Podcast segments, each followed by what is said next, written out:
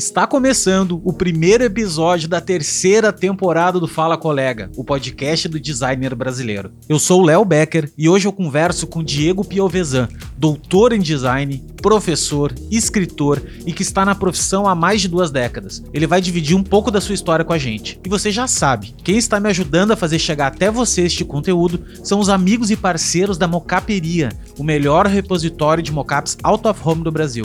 E eu já posso te adiantar que a Mocaperia tá vindo com novidades logo logo. Eu não vou dar spoiler para não perder a graça, mas preparem-se. E grande parte desta minha energia para tocar esse projeto maravilhoso vem do café da Coffee Club, o café oficial do Fala Colega, da Aiko e de tudo mais que a gente produz por aqui. Se você ainda não provou, clica no link da bio, coloca o cupom e aproveita que tem promo no site. Agora, bora pro papo com o Diego.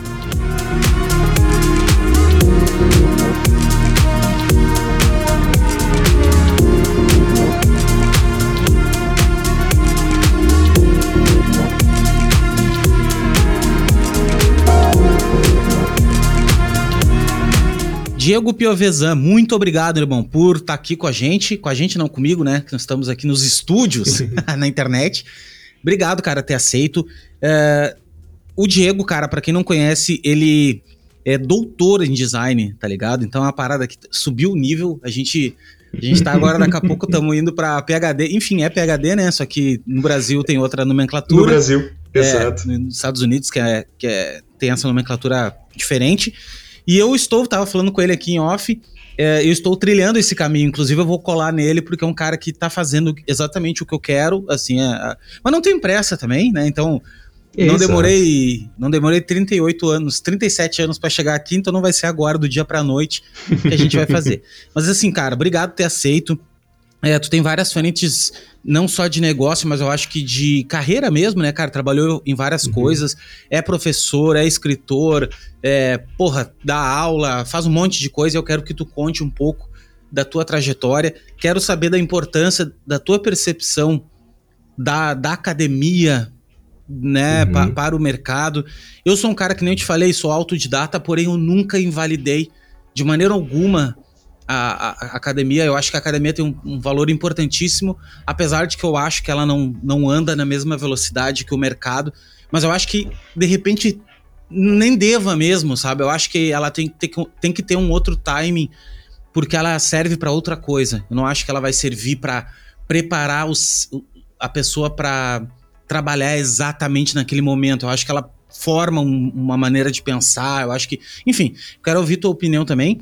E, cara, é, é isso. Uhum. Uh, vou deixar tu falar um pouco porque é de ti que eu quero saber.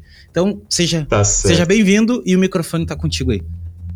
Léo, obrigado, obrigado pelo, pelo espaço, né, e pelo convite, assim, eu fiquei extremamente lisonjeado, honrado em poder conversar aqui, já tive ex-alunos que e grandes amigos que já participaram aqui do, do Papo Contigo, né, o Andrei, a, o William Matiola, e, e, assim, é um prazerzaço estar aqui conversando, assim, a, dessa tua fala já dá pra gente ter um podcast de duas horas. Então, assim, se o povo tem tempo, vai lavar louça, vai varrer a casa, vai terminar aquele, aquele arquivo para impressão, porque a gente vai falar um monte aqui hoje.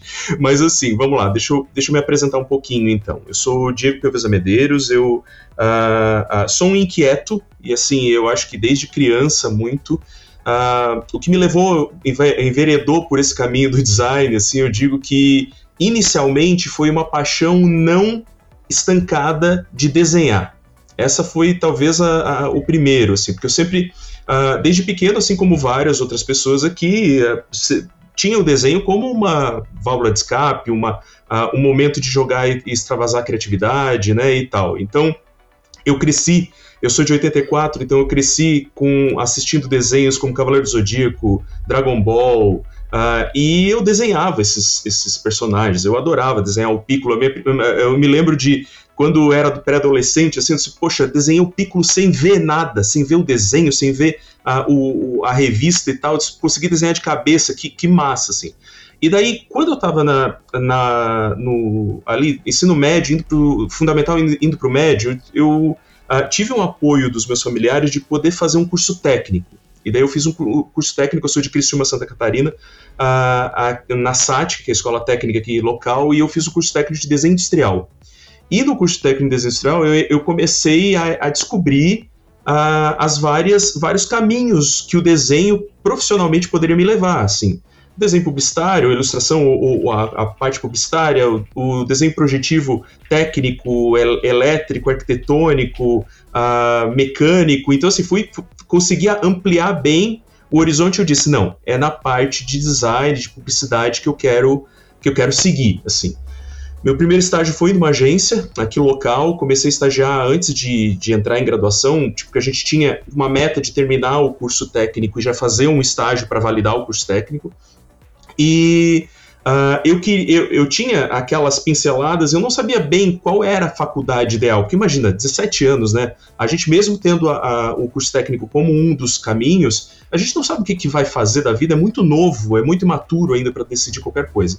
Uh, mas o que tinha mais perto da minha região era publicidade e propaganda. Uh, design ficava a 200 e poucos quilômetros de distância, que era na UDESC em Florianópolis. Eu disse, poxa, não tem condições. Uh, já estava estagiando, já estava recebendo lá um chequezinho do, de estágio e eu disse, vou, vou aqui para fazer publicidade, que é aqui pertinho, é numa cidade local aqui, Tubarão, do lado, e fiz publicidade e propaganda. E durante esse tempo de graduação toda, eu continuei trabalhando na área. Né? Trabalhei, uh, eu, eu é, me entrei em agência de publicidade como diretor de arte, júnior lá e, e trainee, enfim, daqueles, daqueles níveis.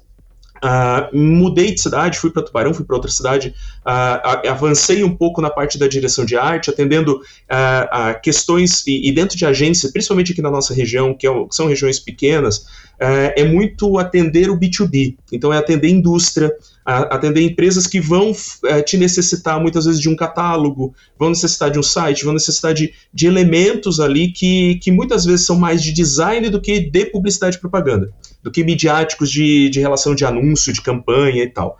E eu comecei a tomar muito mais gosto pelo design do que pela própria publicidade. E, e eu estava sentindo muita falta na graduação de disciplinas que trabalhassem com a parte estética, com a parte de refino gráfico, porque eu tive produção gráfica, tive direção de arte, mas não tive uh, princípios de gestalt, semiótica, essas coisas todas que, que a gente vê na graduação de design, né? Uh, e daí eu, obviamente, também ia buscando conhecimento um pouco, mas a gente está falando ali de 2005, 2004, né? Então, a internet estava passando de discada para um pouco mais avançada, a gente estava tendo evoluções técnicas acontecendo naquela época também, e a gente não tinha tanto acesso como tem hoje, né? Meu Deus do céu, a gente abre um Behance, abre um, uh, um Pinterest, uh, entre em qualquer site já tem ali uma, uma montoeira de referência para nos dar inspiração também. Uh, daí eu senti muito essa falta, e, e na graduação me despertou uma coisa, Léo, que foi a mosquinha do ensinar. E daí, assim, ó, poxa, eu era muito novo, né? Porque eu tava com 20 anos, 21 na graduação, disse, mas assim, ó, eu, eu, vi os, alguns professores eu, e, aqui, e, o legal é isso, é, é, o quanto tu se apaixona pela profissão, se apaixona pelo que tu faz, que a graduação te possibilita. E ali eu fiquei muito apaixonado por também tornar as outras pessoas apaixonadas por aquela área, por aquela profissão mesmo sendo a parte da publicidade, principalmente na parte de direção de arte mais estética.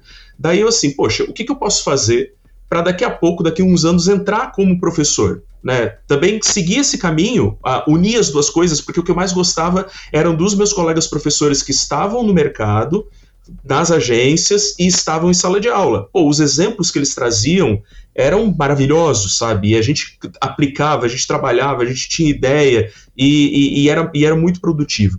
Então, assim, eu quero ser, eu quero ser assim, eu quero, quero também ser um professor que uh, esteja aqui, esteja entre academia, entre uh, nos dois mundos, entre academia e mercado.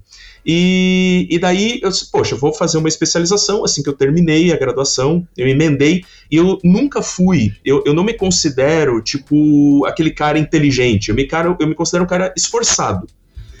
E daí, quando eu coloco uma meta no meu, no meu caminho, eu vou até o fim para tentar uh, construir, chegar naquele, naquele objetivo, né? E daí eu fiz uma especialização uh, em design que me abriu portas.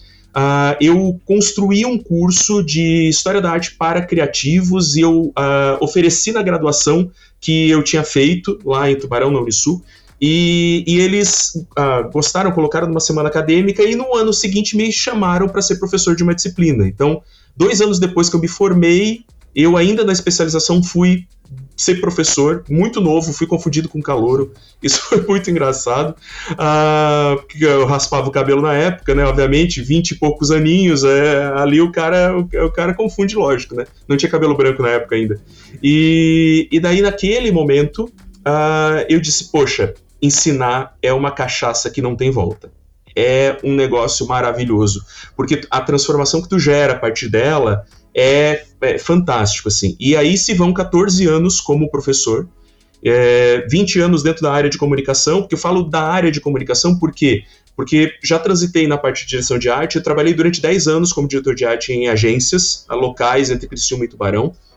Uh, daí eu não parei mais de estudar, e, e não paro até hoje, mas assim, formalmente uh, eu terminei a especialização, comecei o mestrado, e daí no mestrado eu tive que abdicar da agência de publicidade, porque o mestrado que eu fiz foi na Universidade Federal do Rio Grande do Sul, na URGS, e geralmente mestrado te ocupa tardes e manhãs, e eu precisava me deslocar de Criciúma até Porto Alegre toda semana, então eu fiquei só com as aulas, só, né? Eu, eu tô fazendo entre aspas aqui, porque já era coisa, mas eu, eu saí um pouco da, da estrutura de mercado, de produção, de criar, uh, ah, para me dedicar ao, ao, mestrado por conta da, dessa, desse objetivo que eu queria muito, assim.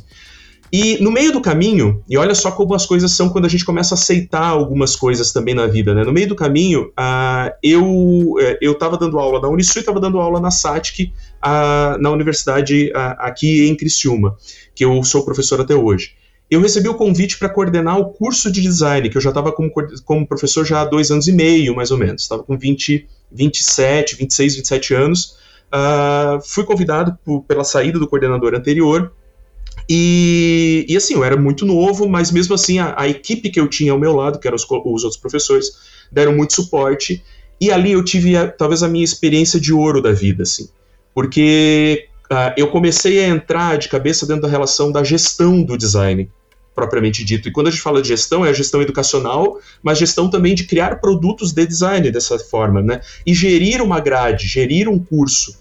Uh, que leva os alunos para o mercado, mas principalmente forma eles para a vida, de uma certa forma. E daí eu concordo com o que tu comentas uh, inicialmente sobre algumas coisas que são um pouco atrasadas, porque obviamente a gente recebe uh, algumas diretrizes do próprio MEC e às vezes elas, elas são realmente mais lentas de, de serem geridas, mas uma das coisas muito legais é que dentro da nossa região a gente tem uh, algumas, alguns campos de atuação, como o campo de design de superfície, por exemplo, que tem atende a indústria cerâmica e a indústria têxtil, Uh, onde a gente consegue trabalhar muito a relação prática aqui. Então, os alunos, muitas vezes, com alguns uh, eventos que a gente faz, saem empregados com projetos que eles criaram na universidade para as indústrias, para as empresas e tal. E como coordenador ali na época de coordenação, uh, entrei no doutorado, fiz meu doutorado, uh, e depois de seis anos como coordenador eu disse, não, peraí, é, é, importante agora passar o bastão adiante, é importante, eu tinha revitalizado a, a, toda a grade do curso, a gente tinha inserido disciplinas como design de serviço, design da informação, a, a gente tinha é, inserido disciplinas que a, que a grade não atendia e agora atende, isso, isso foi uma das coisas muito legais que a gente fez. Uh, foi um momento que eu conheci, fiz muito networking. Então, uh, Bruno Porto, Henrique Nardi, uh, o Fábio Hag, essa turma toda, a Lucine Emayer, essa turma toda que é, é, é, é digamos, a história e, e, e, dentro do próprio design, a gente conseguiu levar lá, trazer para Criciúma e, e colocá-los dentro de semanas acadêmicas, em conversas com os alunos, que era uma das coisas que eu, que eu sempre agi muito. E, e daí em 2016 para 2017 eu saio da coordenação e volto totalmente para o mercado, porque ali eu tinha algumas ativações, algumas coisas já, mas, mas uh, um pouco mais uh, tímidas. Volto para o mercado a convite da Emporia Brand, que, foi, que é uma agência, que é um escritório de, de branding aqui local e, e que atende Santa Catarina. Uh, eu atuo muito mais fortemente ali como estrategista. E daí eu, eu entro no campo do design estratégico muito. Uh, então é, é, é, um migrar do design uh, criativo para o design que vai gestão e daí entra para a parte estratégica, que eu acho que é quase uma, é, é, é, um crescimento assim dentro da, da, própria área também, que, que no meu ver eu cresci muito dentro disso, mas nunca deixando, Léo, a, a parte criativa de lado, sabe? Porque se eu ainda continuava como professor, continuo como professor, E como gestor, eu estava sentindo falta de ferramental que pudesse uh, fazer um match legal com uh, profissional, fazer um match legal com uh, mercado, com situações, e daí, e daí, dentro do próprio doutorado eu tive algumas disciplinas que me acenderam muito a lanterna de por que, que eu não crio ferramentas autorais? Por que, que eu não desenvolvo Uh, poxa, por que, que o povo usa há 500 anos aquele canvas de modelo de negócio que é igual para tudo, só que os negócios são totalmente diferentes um do outro? Uh, e daí eu comecei a me questionar muito, comecei a beber muito dessas fontes, até o meu projeto de tese de doutorado foi uma ferramenta para planejamento estratégico, um jogo. Uh, eu gosto muito do, de board game, gosto muito de card game, então eu disse, poxa, vou, vou trazer essas coisas para a minha pesquisa.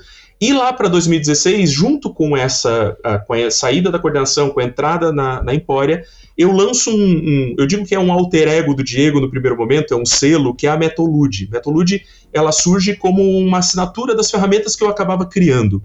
E, e daí eu fico na Empória até 2019, Daí eu, eu, eu, tenho quase que um burnout, porque eu estava trabalhando de manhã de tarde, dando aula à noite, estava com o pai doente, eu já estava casado já há bastante tempo, e eu disse, poxa, meu Deus, é muita coisa para resolver, para digerir, vou dar, um, vou dar dois passinhos para trás e ver como que eu posso me, me reposicionar no mercado.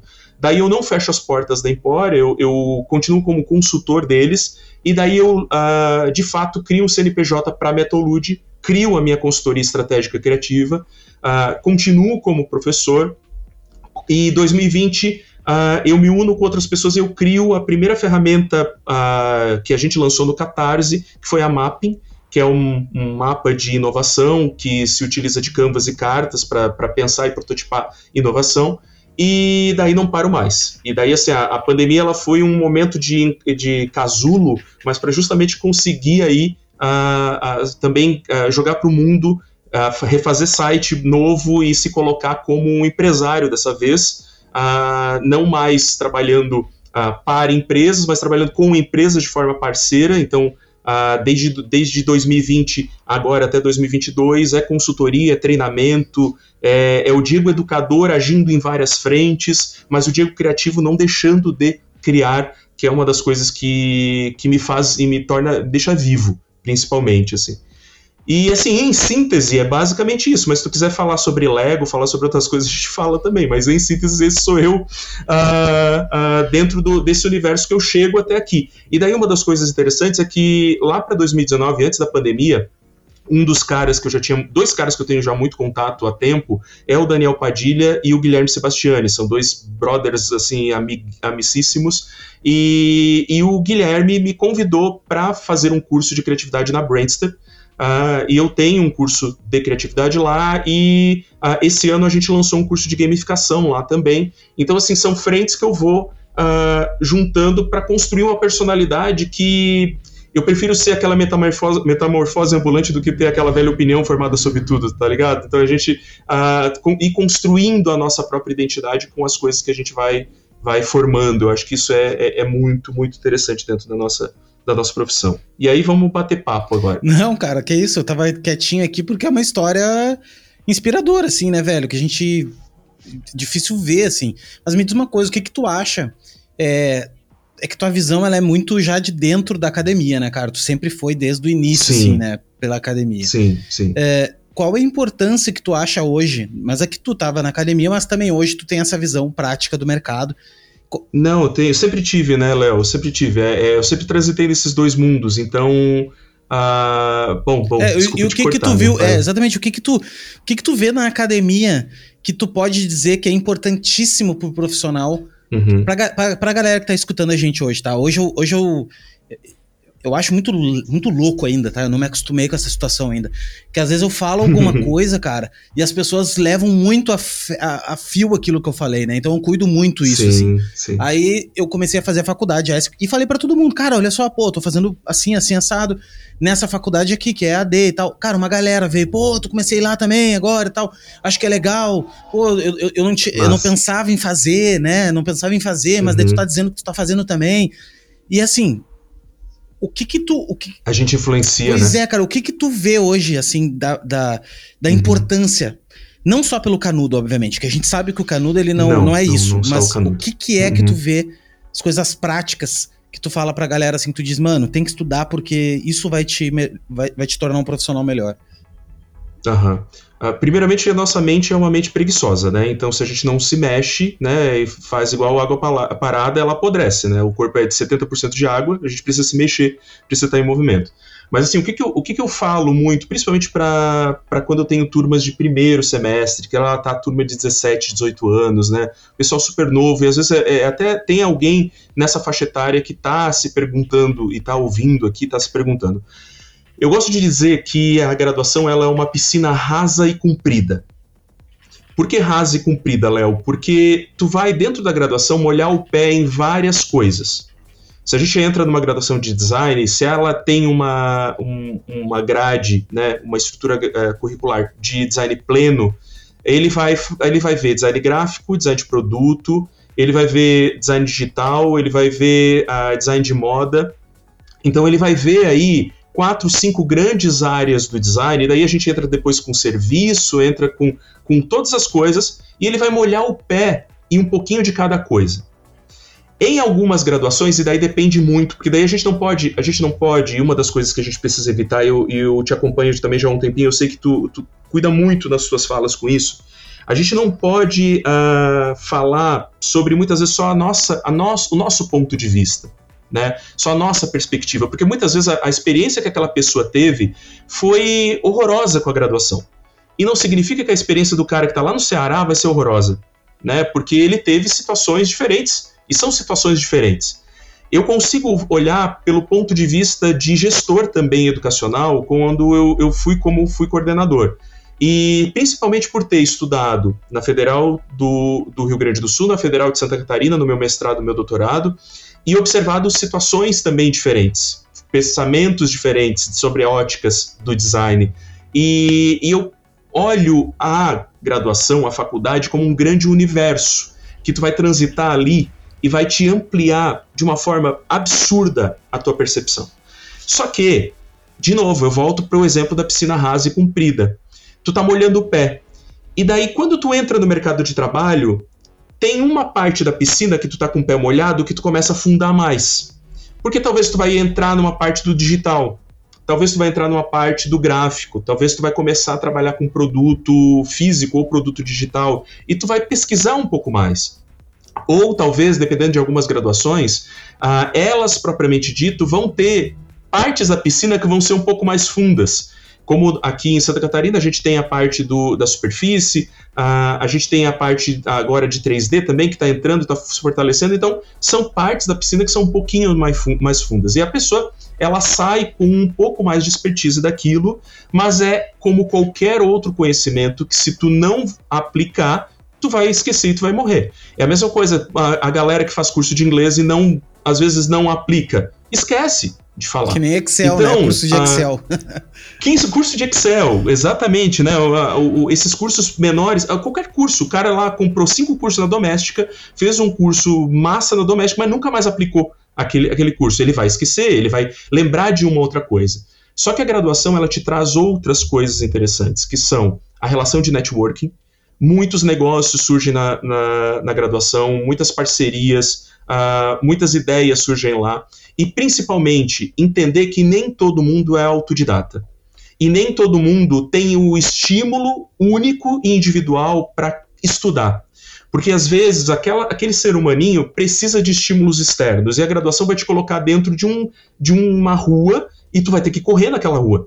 Tu vai ter que andar, tu vai ter que caminhar, porque porque vai ter cobrança de trabalho, cobrança de conteúdo para ler, de texto para ler, de, de discussão e vai te dar choque de ideias, e é uma das coisas mais importantes. Um professor vai falar uma coisa, o outro vai falar outra, e daí tu vai ficar com a cabeça assim, meu Deus do céu, o que está acontecendo? E, e, isso vai te aperfeiçoar para a questão do mercado.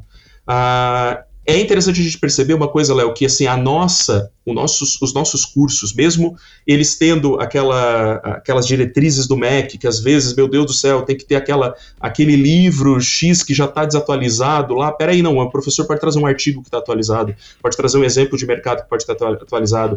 Dá uma olhada, eu acho que é sempre bom, dá uma olhada nas universidades, nas graduações que tem na tua cidade olha os professores, o que, que esses professores já produziram, visita os laboratórios, visita os, o, uh, os trabalhos que esses alunos já fizeram, conversa com alunos que já se formaram, que já estão ali, e não necessariamente o aluno precisa se formar. Às vezes ele pode escolher disciplinas, ele pode fazer algumas disciplinas que são interessantes para ele e que vão dar talvez esse tom para ele naquele momento.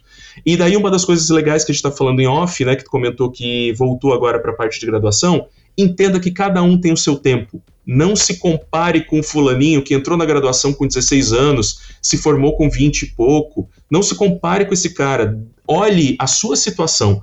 Se é complicado mudar de cidade e para fazer uma graduação Uh, mas tem na mão cursos online, muitas vezes, e até graduações online, que são interessantes para que tu se force a estudar, a não ficar parado, pega e faz. Eu acho que é se agarrar no conhecimento, entender que o design ele é, tem uma base teórica muito potente, que é importante conhecê-la para nos fundamentar, mas tem uma base, base mutante que é, nos faz ser aprendizes eternos, e eu digo isso, eu falo para os meus alunos que eles vão ser sempre educadores do mercado, é, essa, eu adoro o termo do lifelong learning, que assim, agora ferrou de vez, agora a gente não pode de fato parar uh, e, e, continuar. Mas assim, entenda que uh, se especializar e se fortalecer é necessário no mercado que está muito igual, está muito pasteurizado, está muito, tá muito todo mundo parecido, todo mundo comprando o mesmo cursinho online e fazendo aquele cursinho e criando os logotipos, as coisas todas iguais, igual o professor ensinou no cursinho. Peraí,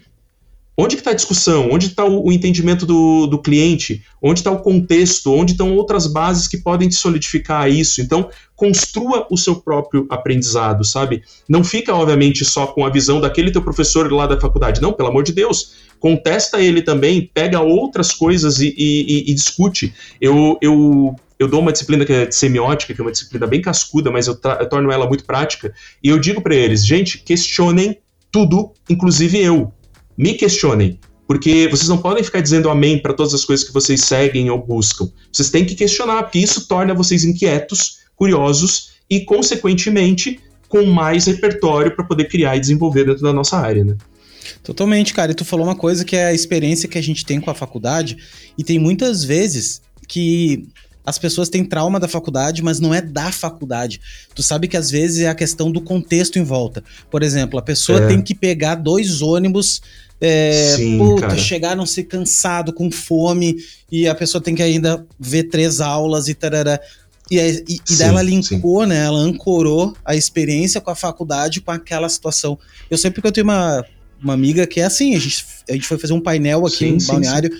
É, e eu dividi com ela, assim, o microfone e tal, a gente tava conversando e ela, e ela disse, assim, tipo, cara, eu, eu não aconselho ninguém a fazer a faculdade. Eu até questionei ela, tá, mas por que tal? Não, pois é, porque uhum. a minha experiência não foi boa. Daí ela contou a história uhum. dela e tal. Daí eu, porra, percebi que não era, na verdade, a faculdade, na verdade. A faculdade, mas é. é e é, essa fala de experiência é importante, Léo, porque assim, eu, eu atuo também, eu, dentro das consultorias, eu trabalho com design de serviço e também sou professor de design de serviço na graduação. E uma das coisas importantes do design de serviço é que as experiências são individuais. Toda experiência, mesmo que projetada, ela é única, porque ela vai rebater na tua pessoa e é a tua a percepção sobre aquela experiência que vai dar o teu entendimento sobre aquilo. Então, assim, quando uh, eu, eu ia para a graduação também, antes de morar na cidade que eu, que eu acabei fazendo a, a graduação, no meio do, do meio do curso eu acabei me mudando para lá, eu pegava um ônibus e era uma hora de estrada. E eu também chegava cansado, mas eu tentava extrair o máximo daquilo, porque não é só. A graduação é muito agente também dentro desse processo. E eu tenho alunos que ficam uma hora e meia no ônibus, uh, que acordam cedo, trabalham o dia inteiro, ficam uma hora e meia no ônibus, voltam para uh, suas casas, chegam meia-noite, e a, o meu compromisso como professor é fazer aquelas duas horas e meia, três horas, serem as melhores dele. Sabe? Fazer com que vale a pena ele chegar ali e mesmo numa sexta-feira, com um show depois, ele querendo ir, ele assim, não, mas pelo menos uma hora, até o intervalo eu fico na aula do Diego. E, e isso é um compromisso que eu coloco, porque assim, eu, a gente precisa ter empatia sobre essas pessoas. É, é, a gente falar de design, a gente fala do usuário. Eu, como professor, no meu estado de professor, no meu, uh, na minha entrega de serviço educacional, o meu usuário é o aluno. Então eu preciso compreender essas nuances para justamente tornar as aulas também mais práticas dentro desse processo e mais atrativas dentro desse processo também. Né? Então, é, é, isso, essa tua fala é excelente. Assim, a experiência, ela vai ser, ela vai ressoar em cada um de forma diferente, e muitas vezes aquele impacto, aquele significado que a pessoa deu para aquilo, foi por N situações que geraram a, aquele entendimento, né? E não ter pressa, não tenha pressa, cara. Uhum. Porque assim, ó, uhum. tu tem que é, usufruir, não é, não é fazer correndo pra, pra assim, é uma corrida do rato que não vai existir. Tu vai, tu tem que fazer bem devagarinho, cara cadeira por cadeira, ler todos os livros, ao menos os que der, né? Uh, usufruir, uhum, usufruir uhum. sem pressa. Porque o que que acontece? Depois que tu te formar, isso que eu nem me formei, mas eu sei porque eu tenho 37 anos. Uh, uhum. E desde a última vez que eu estudei, se passou muito tempo. Daí eu fico pensando o seguinte: Puta, se eu tivesse demorado três vezes o tempo para me formar, sei lá, no segundo grau, não faria diferença nenhuma, cara. Entende? Uhum. Então, eu acho que tem que ser devagarinho para te absorver. Outra coisa, é, não se compara. É uma coisa que tu fala que para mim, para mim mudou uhum. minha vida assim, quando realmente eu parei de querer me comparar às outras pessoas. Olha só, velho, uhum. a gente não tem como saber o carinha que se formou com 22 anos, se com 17 anos ele já não tinha tudo mastigadinho, ou não. Exato. Ou o cara era muito fora da curva mesmo e tudo bem também. Uhum. Então assim, não se compara, cara. Olha pro teu, olha pra tua situação. Qual é a minha situação? Tem Isso. como tu estudar na, na, na na UERGS, tem como tu estudar aí numa, numa URGS? Tem? Faculdade pública? Não tem. Bom, não tem, então esquece, cara. Tá tudo bem. Uhum. Porra, o que, que tu tem de dinheiro hoje para estudar? Cara, eu tenho 200 reais pra estudar por mês. Mano, procura então uma faculdade EAD da vida. Tu não tem limite. Tu pode... Um curso, um, um curso, curso nesse primeiro momento. Exatamente. Né? Até, uhum. até é, é uma questão legal de falar isso, que assim, cara, a faculdade, ela não vai te ensinar é, ferramenta, assim, uma, uh, digo ferramenta prática, por exemplo. So, o ferramental software. é tipo, não vai ensinar é, é, ela não vai te, uma outra é, disciplina, uma outra, ali. uma outra disciplina, mas não é aquele, não. é de novo, a piscina rasa, a piscina rasa comprida. Isso. Sabe? Então, ah, eu vou aprender, eu vou descobrir o que é um After Effects às vezes na faculdade, vou fazer uma animação básica para passar naquela, naquela disciplina às vezes e daí sim, depois o cara vai, ou durante, o cara vai se aperfeiçoar. Mas realmente, ele não vai sair com o, o PHD de, de ferramental, porque senão ele estaria num curso técnico e não numa, numa graduação que é muito mais uma, questões humanísticas a serem trabalhadas. Né? Exatamente. Né? Daí é o seguinte, faz um curso técnico básico, né? Faz um curso, cara, uhum. Alura, é, nossa, doméstica. Nossa. É, pô, tem um monte de curso. É, os próprios, o Léo, os próprios tutoriais da própria Adobe. Total, né? vai no YouTube. Os próprios tutoriais que tem no, no YouTube. No YouTube. No YouTube. É. Então, assim, aprende a tua profissão, assim, ao, ao menos para tu ganhar uma grana. Aí depois tu vai pra faculdade. Porque a faculdade é uma outra coisa. Agora é o seguinte: a faculdade, cara, ela te ensina a, o ofício. Ela te ensina o jeito de pensar, que é diferente uhum. do executar. É diferente do, do. Ah, sentei a bunda aqui, vou ter que fazer um card pro Facebook. A faculdade ela te ensina o porquê existe o Facebook. O porquê que. Tu, o porquê da comunicação que existe ali, né? Qual é o significado daquilo ali, entendeu? Então é muito mais profundo e muito mais além do, da parte prática. Mas eu queria te fazer uma pergunta, cara, sobre a parte financeira e a parte comercial, assim, né? Porque uhum. a gente é outra um, um dos grandes dilemas, se não o maior dilema é, do designer, vamos dizer assim, né, do criativo, quando vai pro Sim. mundo e tal, é se remunerar, né, cara? É, é falar de negócio, é uhum. é. O que, que tu vê, assim, na, nas faculdades e no ensino que tu achava que. Será que as faculdades deveriam incluir um pouco mais disso?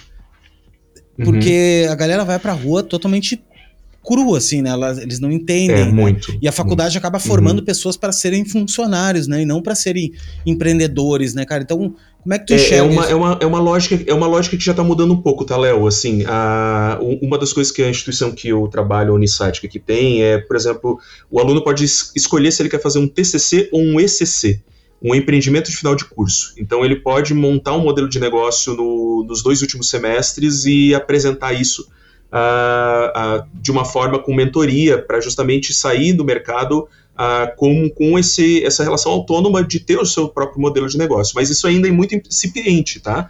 Porque eu lembro que, tipo, no início, principalmente quando, quando até estava coordenando o curso, a gente tinha pouquíssimas disciplinas que trabalhavam com empreendedorismo. E daí foi uma mudança que a gente foi colocando para que o aluno se enxergasse aí.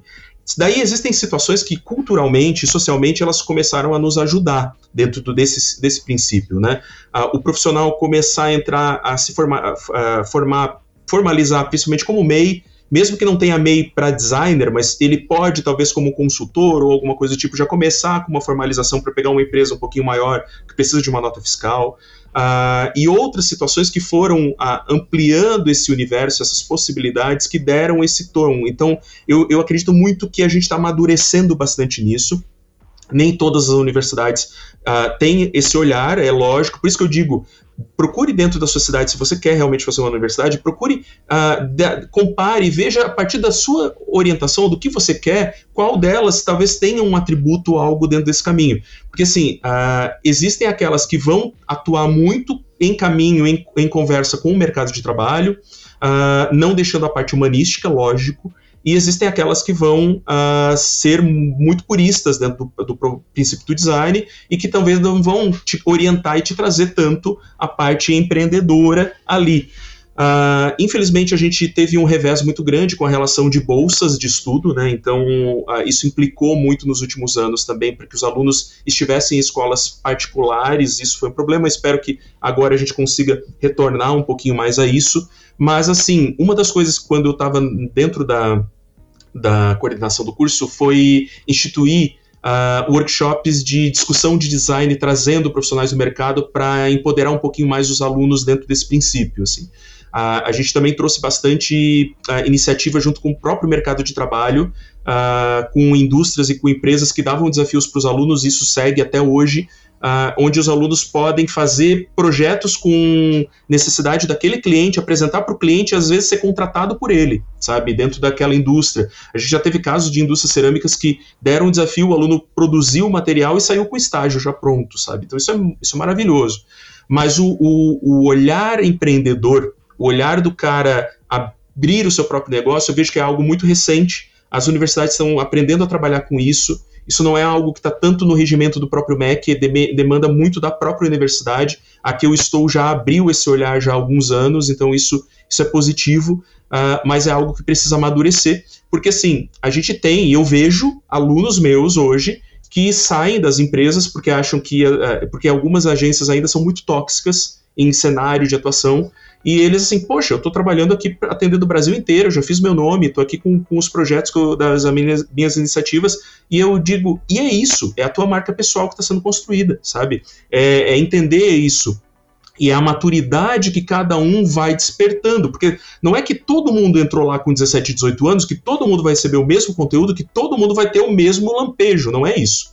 Cada um vai amadurecer um pouquinho de acordo com as suas características. Às vezes aquele aluno lá quer sair da, da, casa dos pais, aquele aluno quer ficar na casa dos pais, aquele aluno já está morando fora, aquele aluno já é casado. Então, cada um tem um pouco desse, desse perfil, uh, mas vai, obviamente, amadurecer com isso. E, e, ainda acho que as universidades precisam trazer um pouco mais, obviamente, desse, desse contexto. Trazer exemplos. A gente tem, a gente teve nessa última semana acadêmica, a gente trouxe uh, alunos nossos de forma remota e presencial que estão trabalhando fora do país. Então tinha dois alunos que estavam aqui, uh, mais três que estavam fora, e eles uh, fizeram uma mesa redonda discutindo ali todos os problemas, situações, perrengues, como que eles se formaram, se formalizaram como profissionais autônomos dentro desse segmento, e isso inspira. Eu acho que uh, o nosso papel dentro da academia, e daí eu falo com os meus colegas professores e tal, é inspirar empoderar as vozes que estão ali.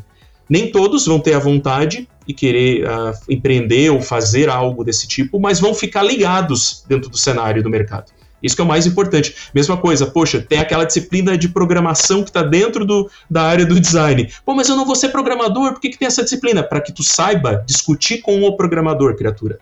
Né, para que tu saiba conversar com a pessoa no mesmo tom, na mesma voz, não necessariamente tu vai trabalhar com aquilo. Ah, mas eu não quero ser empreendedor, eu não quero montar uma empresa minha. Não, mas tu sabe discutir, entender o mercado que tu está trabalhando. Né? É essa situação, é ter essa percepção ampliada, Léo. Tu pode ser intra, intraempreendedor, né? Tu pode trabalhar. Total, dentro da tua empresa. É, da própria empresa. Tu não precisa ter o uhum. sentimento. O, o, empreendedorismo, eu gosto muito de falar disso, porque empreendedorismo não é tu se trabalhar como autônomo. Isso as pessoas uhum. confundem, assim, tipo, cara, empreendedorismo é tu ter uma ideia e, e em criar um sistema no qual não dependa totalmente de ti, né? Aquele sistema, né? Uhum. Seja um uhum. sistema, enfim. É, mas o, mais autônomo, mais autônomo é, uhum. é, é, sustentável, né? A gente acaba sim, sim. confundido. Mas deixa eu te perguntar uma coisa sobre. Tu, tu acabou de falar uma coisa de programação. Ontem mesmo eu conversei com um colega nosso que trabalhou naquele. É, naquele projeto do Rio Carnaval, agora da Tati, o último que eles fizeram uma ah, marca que sim, se mexe. Maravilhoso. Que né? o cara, ele é programador. Na verdade, ele não é programador, ele é designer e ele começou a trabalhar um pouco com programação nesse clima visual, né? Com essas uhum. coisas mais visuais. E ele tava falando uhum. justamente assim que, cara, na verdade a programação hoje para ele é uma ferramenta. É uma ferramenta uhum. de expressão, tu entende? Então, tipo, cara, eu quero fazer determinada coisa Pô, eu vou aprender a programar isso aqui. Não vai vou ser um programador que vou desenvolver um, Sim. um sistema. Não, cara, são pequenos detalhes, né? uhum. né?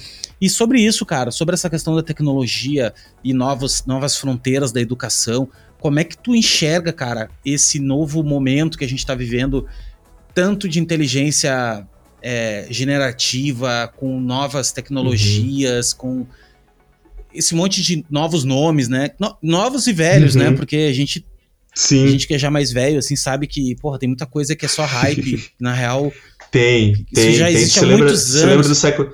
Tu se lembra do Second é, Life? É, cara. Ah, que, né, o, e tá do mesmo jeito ainda, tá, da, tá com a mesma tá. cara ainda o troço, não foi nem. Sim. Então, assim, tem, tem muita coisa. O bonequinho nem, o bonequinho nem melhorou nem melhorou, pra essa, né? Nem os gráficos. nem os gráficos melhoraram. Mas eu digo assim, como é que, como é que tu enxerga, é, como professor mesmo, como educador, como é que tu tá enxergando essas edtechs? Como é que o, o, uhum. que, que, é, o que, que é hype só por ser hype e o que, que poderia realmente modificar?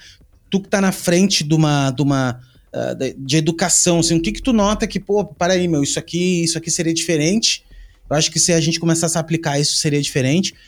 Uh, uhum. Ou não? O que, que tu vê assim nos próximos anos? Olha só, uh, esse, esse é assunto que dá para outro podcast, né? Mas vamos tentar sintetizar aqui. E eu vou, eu vou numa linha cronológica aqui, tá? Porque assim, a gente sempre teve uh, as tecnologias ditando muito de processos dentro do design, né? Uh, uh, e assim, é uma das coisas que as próprias universidades, elas às vezes ficam um pouco atrasadas, porque imagina o seguinte, existem quatro ou cinco laboratórios na instituição. Eles são todos laboratórios que têm a plataforma Adobe.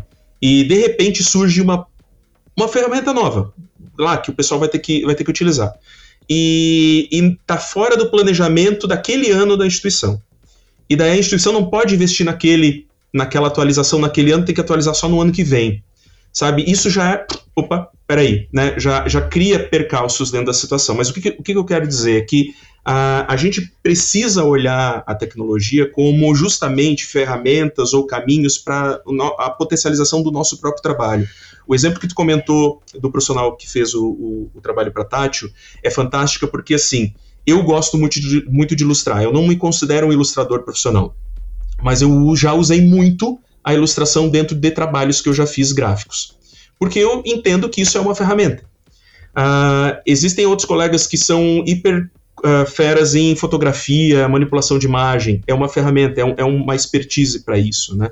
Então, uma das coisas e um dos impactos que todos, colocou todo mundo, todo mundo assim na mesma caixa para dizer vocês têm que se mexer, foi a pandemia, Léo. A pandemia, lá no dia 14 de março de 2020, a, a, com os primeiros casos de morte, coisas confirmadas aqui no Brasil, 14 ou 16 de março, fez com que todos os meus colegas professores uh, fossem para casa, assim como todo mundo, né, de uma certa forma, e tivessem que reaprender a ensinar de uma forma remota. Eu lembro que nas duas semanas anteriores eu estava com aula com os meus alunos e um deles assim, oh, professor, por que, que tu não cria um canal no YouTube? Coloca conteúdos teus, tu, tu tem uma postura vocal legal, tu pode, pode fazer assim, pô, posso, mas, mas ainda não. Eu tô, tava com a agenda cheia de trabalho, não tinha como pensar nisso, né? Duas semanas depois eu tive que fazer isso, Léo. Porque a gente começou a entrar em salas de Zoom, a gente começou a entrar em utilizar o Miro para práticas ativas e colaborativas com os alunos, Figma e outras ferramentas.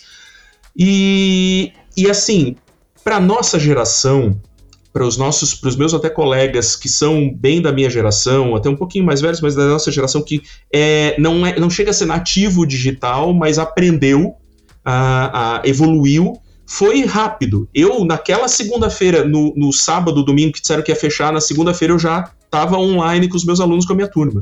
Coloquei, tava, eu tinha 60 alunos, porque eram duas, três turmas juntas, coloquei todo mundo no Zoom, joguei todo mundo pro Miro e, e foi ali, pau nos corne, vamos, vamos trabalhar, vamos seguir. Uh, só que eu entendi que outros colegas, um pouco mais, uh, digamos, lentos nesse processo, não só não no design, às vezes, muitas vezes no jornalismo, na publicidade, na engenharia, que lá na graduação, lá no, na universidade a gente tem esses outros cursos, uh, tiveram uma certa dificuldade. Mas a pandemia colocou todo mundo ali. E daí eu comecei a me repensar como educador, tecnicamente ok, tô nesse sistema. É muito mais difícil de uh, prender a atenção das pessoas que estão aqui nessa, nessa questão. Vou trabalhar com podcast. Ao invés do aluno me entregar um artigo ou alguma coisa impressa, vamos publicar no Medium. Vamos fazer uma revista digital no Medium e vamos fazer trabalho lá. Vamos fazer, uh, utilizar uma ferramenta de Canvas dentro do próprio Miro. Uh, vamos criar outros mecanismos e daí eu comecei a remar e me mexer também criativamente para isso. O que, que por que, que eu chego nessa fala para responder a tua pergunta? Muitas vezes a gente precisa que dê uma merda muito grande para a gente inovar e mexer nas coisas. E, e, pouquíssimas coisas fazem com que a, a humanidade mude, né? Uma delas é pandemia, a outra é guerra, né? E, e a outra é alta tecnologia. E a gente está vivendo as três é, a, o próprio, olha, olha a alta tecnologia que a gente está tendo com todos os aplicativos e coisas que estão vindo, né, NFT e outras coisas todas, a, a, própria relação da pandemia que nos fez mudar muito do que a gente é, a própria relação da guerra na Ucrânia que muitas vezes mobilizou algumas outras situações aqui, tudo isso está fazendo a gente entender que aquela bolinha que muitas vezes aquele professor, aquele profissional vive, peraí, não, não é só isso, gente.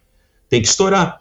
E daí, uh, uh, eu, eu gosto de falar como tu gosta de falar, então isso, essa conversa vai longe, tá? Cara, mas eu não mas tenho, eu, eu não tenho eu, problema nenhum. Inclusive, a galera adora podcast gigante, ah, ótimo. Tá, ótimo. Vamos lá, três horas hoje. Senhor dos Anéis, versão estendida. Uh, mas, mas tem uma frase do William Gibson que eu gosto muito, William Gibson, escritor e tal, de ficção, ele fala que o futuro já está aí, só que está mal distribuído. E essa frase é poderosa porque, assim, vai ter aquela universidade que já está trabalhando com uh, sistema de blockchain, já está falando sobre a inteligência artificial e animação para identidade visual, e vai ter aquela outra instituição de ensino que ainda está atualizando o Corel para Adobe, sabe? Então, é, é um impacto que, que ele mexe muito com as realidades também do ensino, e que fazem com que muitas vezes uh, iniciativas de alguns profissionais como você, que tem a sua academia, como a Tio Caio, como a Itamara, como o Sebastiani, muitas vezes sejam lanchas à frente de titanics de grandes universidades. E, e, e tá tudo bem, e tá tudo certo. Porque a gente tem esses cenários uh, em movimento. E a gente precisa compreender esses cenários em movimento, sabe?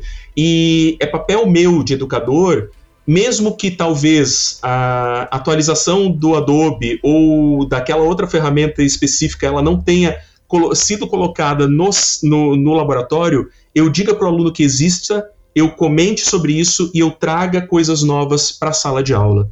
E a gente, dentro do próprio inventário, às vezes tem que trabalhar com uma literatura que está publicada lá e tal. Ok, eu trabalho com a literatura, ela é importante, os alunos vão para a biblioteca, precisam ir para a biblioteca para poder ler, uh, também e levar livros para casa, porque é maravilhoso, leitura é excelente, mas eu trago um artigo diferente, eu trago um vídeo no YouTube, eu faço uma discussão com ele sobre matemática, eu trago um profissional que vai fazer um contraponto daquilo que eu falei, porque isso gera massa crítica, Léo. E, e é o, talvez aquele, aquele guri que está só pegando conhecimento de um lado uh, que está só bebendo de fontes de dois ou três influenciadores ou de algo que ele não, não. É só. Ah, eu só busco informação de quem eu gosto. Não, peraí. Como é que tu vai criar massa crítica e vai gerar discussão? É importante tu ter a visão que é oposta do Léo, da visão que é oposta do Diego e, e, e criar a tua própria visão, sabe? Isso, isso é uma das coisas que eu tento defender, tento bater muito dentro da universidade e, e trazer essa, esses mecanismos, porque a tecnologia às vezes ela não vai avançar da mesma forma. O futuro ele está ali, só que ele está muito mal distribuído em muitas situações. Existem, por exemplo, universidades federais que os professores têm que trazer coisas porque a universidade não está conseguindo acompanhar, porque não tem recurso do governo para acompanhar. Então, é, é, é, são situações que a gente precisa compreender uh, e aí a gente já vai falando de profissional, o profissional precisa ser inquieto. Ele precisa ser inquieto. Ele precisa voltar a perguntar. A gente, quando é criança, é meio blindado quando a gente começa a fazer um monte de pergunta. Não para de perguntar, tu já tá um chato. Ou tu vai pra, pra escola e daí na escola os teus colegas, pô, para de perguntar, cara, que, que, que saco que tu é. E a gente para de fazer pergunta. Mas é a pergunta que vai mover o mundo, não é a resposta. É a forma como eu te indago, é a forma como eu pergunto. Olha só, tu estás fazendo perguntas, pô, fantásticas que estamos fazendo aqui devagar sobre um monte de coisa, sabe? Então, então é, é, é esse, são esses questionamentos que, que vão se fortalecer, principalmente nesse âmbito da tecnologia. A gente não pode fechar os olhos. O professor não pode, em hipótese alguma, dizer que o celular está roubando a atenção dele em sala de aula. Ele tem que utilizar o celular a favor dele ok, vamos fazer aquela pesquisa, vamos utilizar o Adobe Capture agora que está no teu celular, querido, e vamos lá tirar uma foto, criar uma, um padrão, uh, criar essa paleta de cor aqui para utilizar para outro projeto. Vamos utilizar isso como recurso e daí a gente consegue ampliar um pouco da nossa estrutura de pensamento. Acho que isso que é importante. Cara, se eu fosse ministro da alguma coisa, um dia eu serei. Eu acho que não sei, de repente eu entrar na política. Vamos criar o Ministério da Magia. Cara, mas sabe que se, eu tenho uma camisa. Se eu fosse ministro de alguma coisa poderosa assim, eu ia botar uma regra, cara, que é a seguinte: todas as universidades necessitam ter carta branca para ter qualquer software. Tipo assim, velho, uhum. surgiu o Figma agora no meio do semestre. Velho, foda-se. Vai aberto. Tá aberto, pode uhum. baixar o Figma todo mundo aí. Não tem. Assim, sim. os caras não criam mil regras aí para comprar mil coisas totalmente fora sim, de, de, de, de, época. Então, cara, deveria ter, uhum. pelo amor de Deus, educação, né? Só que a educação. É, eu, tenho, eu vi um. Não sei que, que filme que foi, cara. Não sei qual é um filme que os caras falam de. Ah, eu acho que é. Eu acho que é aquele. Que filme é? Peraí, deixa eu me lembrar do filme. Eu sou cinéfilo e gosto muito. Vai, vai, vai. Eu acho que é. Que o cara fala que educação é um mercado que não dá muito dinheiro. Ah, ah é um documentário. Não é um documentário, é um filme sobre a história uhum. da, do, do, do coworking, aquele que é o WeWork. Tá. tá? Okay. Já viu aquele documentário? Uhum. Que, é um, que, é um, filme? Não, não Na verdade, é um filme, é um filme, sim, né? É um filme. Que uhum. tem várias. É, enfim. Super bom. Assim, um filme de negócios super bom. E tem uma hora que o fundo de, o, do Venture Capital, assim, o cara, um dos sócios, o troço tá perdendo dinheiro pra caramba, os caras estão torrando dinheiro e tal, e o cara diz assim, cara, mas o que, que de tanto, tão especial tem nesse negócio? Que, tipo, cara, setor de educação. E o cara, é muito legal a fala do cara, que o cara diz assim: todo mundo sabe que o setor de educação não dá dinheiro. Tipo, ele já. Ele já o cara super uhum. do, do, do, dos números, assim, de Wall Street e tal. Sabe que, tipo, educação não dá dinheiro, tá ligado? E, cara, é, é uma merda é, isso, mas é a verdade por um lado, assim, né? Porque educação não é uma coisa sexy. Apesar uhum. de que, se tu parar para analisar, a educação ela é a base. É a base é. do ser humano. Se tu não tem educação, Total. não tem nada. Não existe nada. Não existe uhum. modo de pensar, não existe relacionamento entre pessoas, não existe sociedade, não existe cultura.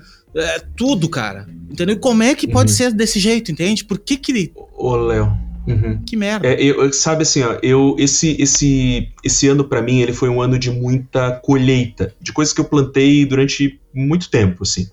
E, e educação mexe muito comigo no emocional, assim, no âmago, sabe? Então eu sempre vou ser um. um, um uh, talvez, talvez eu não sei se daqui dois, três anos eu ainda vou continuar como professor universitário.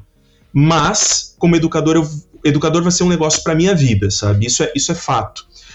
Uh, e, eu, eu, e assim, ele foi um ano de muita, muito, muita colheita, porque esse foi um ano que eu acabei recebendo algumas premiações no, no contexto da educação. Uh, a gente tem aqui em Santa Catarina a FAPESC, tu sabe, tu conhece, está em, tá em Balneário Camboriú, que é o Fundo de Amparo à Pesquisa né, uh, do Governo do Estado. E, e, eu fiquei em segundo lugar como professor inovador no Estado, em junho, no, no, no prêmio da FAPESC e recebi o título de um dos professores mais criativos do Brasil pela Perestroika, uh, agora no final do ano, assim. E, cara, isso para mim foi de uma emoção muito grande, porque não só pela minha premiação, mas por esses professores estarem recebendo a visibilidade. O Felipe da Perestroika estava falando pra gente, para os finalistas ali da premiação, que o, a meta dele dentro do, do prêmio da Perestroika é tornar o professor um, um rockstar, sabe?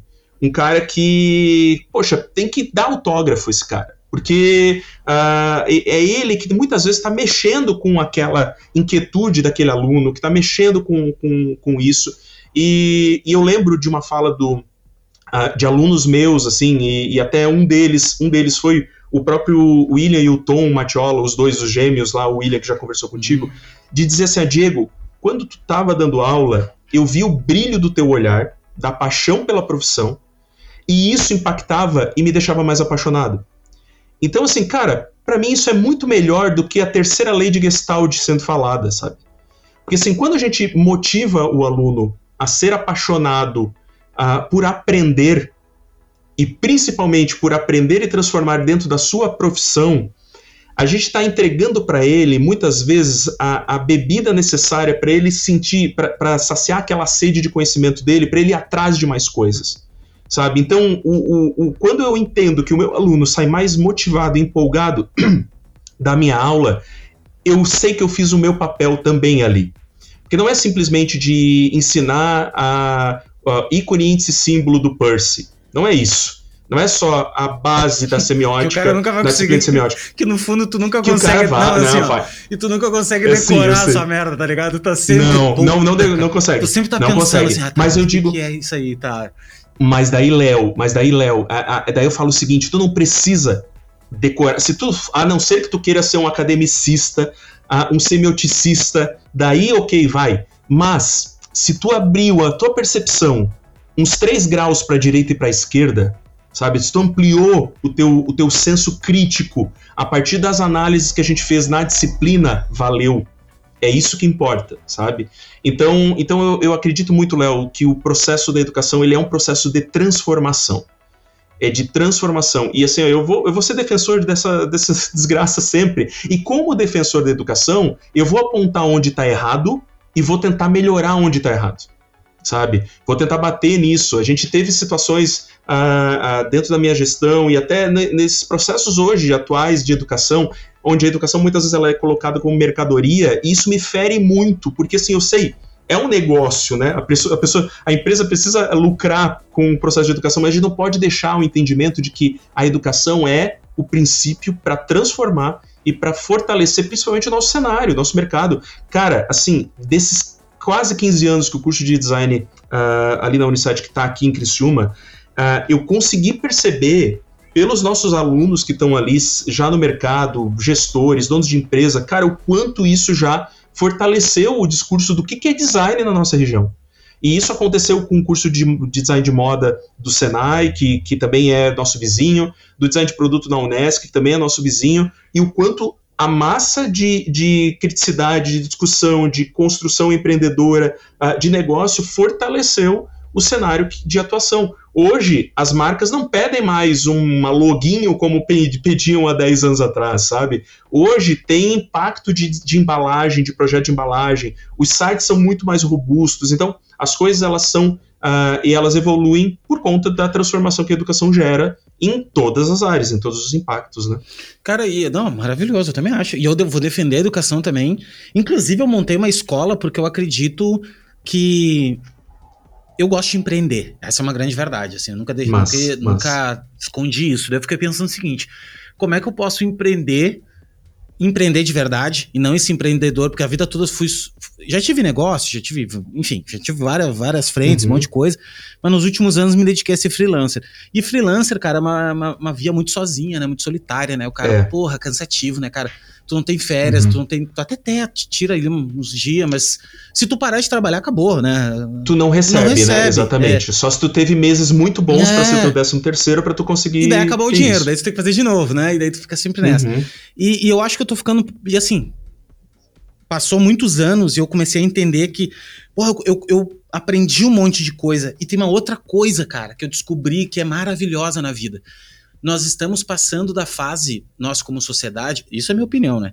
É, uhum. Da fase do, do conteúdo. Eu acho que, que conteúdo, informação. Primeiro, assim, quando, na nossa época, quando a gente entrou na internet, quando, quando virou, né, ali, anos 98, 99, quando começou a, a. Claro que tinha internet antes, mas era muito precária, mas quando começou sim, a acontecer mesmo. claro não tinha informação. A informação, a gente estava passando no início ainda de todo mundo digitalizar as coisas. Porra, não tinha uhum. nada. É, design, então, nem existia, eu nem sabia o que, que era. Nem tinha faculdade de design, era desenho industrial. Enfim. Desenho industrial, comunicação visual. E daí o que aconteceu? Aconteceu que tudo tem na internet hoje. Tudo, tudo, tudo, tudo tem Sim. na internet. Qualquer coisa. Qualquer uhum. coisa. Para mim, na minha opinião, e eu descobri hoje à frente de um perfil, né, com mais de 100 mil pessoas uh, falando, produzindo e tal, eu comecei a perceber que as pessoas elas se conectam, por exemplo, a mim, se conectam a ti, se conectam a, a, a outras pessoas, não é, não é exclusivamente pelo, pelo conteúdo. Porque o conteúdo tá por aí. Elas se conectam uhum. porque elas querem saber o que, que eu acho daquele conteúdo. Elas querem saber qual é a minha visão, co como é que é a semiótica passando pela, pelo meu olhar. E é isso uhum. aí que é louco. Porque assim, ó, daí, isso uhum. torna assim, é, torna pra, é, cada, um, cada um único, cara. Então eu nunca vou competir é. contigo, por exemplo, entendeu? Tipo, eu nunca vou, em momento algum na minha vida. Eu, por isso que eu sempre falo para todo mundo, gente. A gente soma, a gente, a gente soma, soma. a gente soma junto. Os caras ficam assim, não, pois é, cara, como é que tu fica divulgando produto de, outra, de outros designers? Mas, mano, vocês não entenderam nada ainda, então. Vocês não entenderam que o meu uhum. pilar é conhecimento é poder, velho. Tudo que for uhum. possível de eu levar o conhecimento para as pessoas, seja através da minha, do meu, da, da, das minhas frentes e tal ou não, eu vou fazer isso, entendeu? E as pessoas, Sim. elas vão comprar de mim, vão comprar do Diego, elas vão comprar do Zezinho, por quê? Porque elas se conectam às pessoas também, entendeu? Muito. E eu uhum. acho que esse é o papel do professor novo, assim, eu acho que os professores que que se antenarem para isso, se tem muito professor bom hoje em dia trabalhando com internet que, cara, porra, tem, tem cara aí com milhares no YouTube, velho, galera ensinando matemática uhum. avançada de uma maneira muito engraçada uhum. e muito boa. É, é, que é o cara, é que é aquele lance, né, mano? Tu, se tu é talentoso, a internet ela só potencializa isso, velho. Ela só dá mais voz. É, e... Né? Total, total. A internet hoje ela, ela a, ampliou aquele ideal assim de volume de muitas pessoas, de muitas vozes, né? Ela, ela deu, tornou a coisa mais plural e fez com que o professor, que eu não sei se tu, tu obviamente no ensino médio teve assim alguma aula numa sala que tinha um tablado que o professor subia num Sim, tablado. Todas as minhas escolas de segundo grau pra... Uhum. Um palquinho, era um palquinho. É, o, palquinho, é o palquinho, porque aquele cara, né, ele era o detentor do conhecimento. Né? E hoje o detentor do conhecimento, meus amigos, se chama Google, né? Não é nem o Bing, é o Google, né? Que tem ali tudo, é o oráculo do, do Matrix, né? Tem tudo que tu precisa para aquilo. E daí qual é o nosso papel? E assim, é, eu concordo de gênero, número, número e grau quando tu fala, o papel do professor ele é um criador de pontes. É Curadoria. A, é, a, é a mediação. Eu, eu, eu, eu falo entre a curadoria e a mediação, porque nós estamos mediando aquele conteúdo para que o aluno tenha o um entendimento do quanto a informação que ele tem na nossa curadoria, na nossa mediação, se torne conhecimento aplicado. Como que aquele conteúdo que ele podia ler sobre Percy, ele podia ver um videozinho, alguma coisa lá falando sobre Percy nasceu em aquela coisa toda, uh, pode impactar na criação de uma identidade visual. Como que uh, pode ampliar a percepção numa discussão sobre comparação entre embalagens? Daí eu, Diego, pego aquele conteúdo, crio uma ponte para que ele entenda que aquilo ali é uma abertura de percepção para ele. Então, assim, o nosso papel, Léo, é um papel de mediação, é um papel que faz com que nós, enquanto agentes de educação, uh, tenha que ser eterno aprendiz, porque assim, lógico, eu não vou conseguir, eu não vou conseguir, uh, uh, tipo, entender tudo sobre design, nem quero, pelo amor de Deus. Eu estou muito mais num foco agora de me especializar e fortalecer em processo, em design de serviço, é em, muito, em, metodologia. Mas é muito gostoso, cara. Não saber tudo é muito gostoso, velho. É maravilhoso. É e sabe o que é mais gostoso, Léo? Sabe o que é mais gostoso? É tu, é tu não saber e tu ter descoberta na tua vida. É. Sabe? Ah, olha, quando é. tu, sério que é assim, sério, sério que dá para é. fazer isso. É. E outra coisa gostosa, eu não sei, mas o meu amigo Léo sabe. É. E aquele cara não, é isso foda. É poder, e daí, não, e daí isso a gente... é um poder, né, cara? Isso é um poder, Isso assim. é um assim. poder, isso é um poder. Cara, poder, e, poder e, demais. E daí, e daí nessa tua fala eu acho que é legal porque a gente entende, principalmente nesse processo de educação, que a gente não é, a gente é super vulnerável e trabalhar com vulnerabilidade no design é necessária E a gente não precisa ser o super cara dos mockups. Não, pelo amor de Deus, eu sei, eu sou, sou nisso aqui e eu faço bem feito nisso, eu sou melhor nisso aqui, eu sou bom nisso. Eu tenho um networking, eu tenho um hub, eu tenho uma equipe que faz foda essas coisas. E uma das coisas que eu tenho trabalhado muito com a Metolude, com a minha iniciativa, com o meu negócio, é o seguinte: ok, o Diego hoje ele está muito focado na parte de design estratégico, design estratégico e criativo. Uh, então eu presto consultoria para empresas que eu crio hubs. Então, assim, ah, poxa, eu preciso criar uma ferramenta específica, eu vou trabalhar com aquele designer que vai trabalhar com a parte gráfica, eu vou trabalhar com aquele designer que vai trabalhar com isso, eu vou trabalhar com aquele jornalista que vai escrever esse texto, e eu crio esse hub para a necessidade de projeto que eu preciso atender.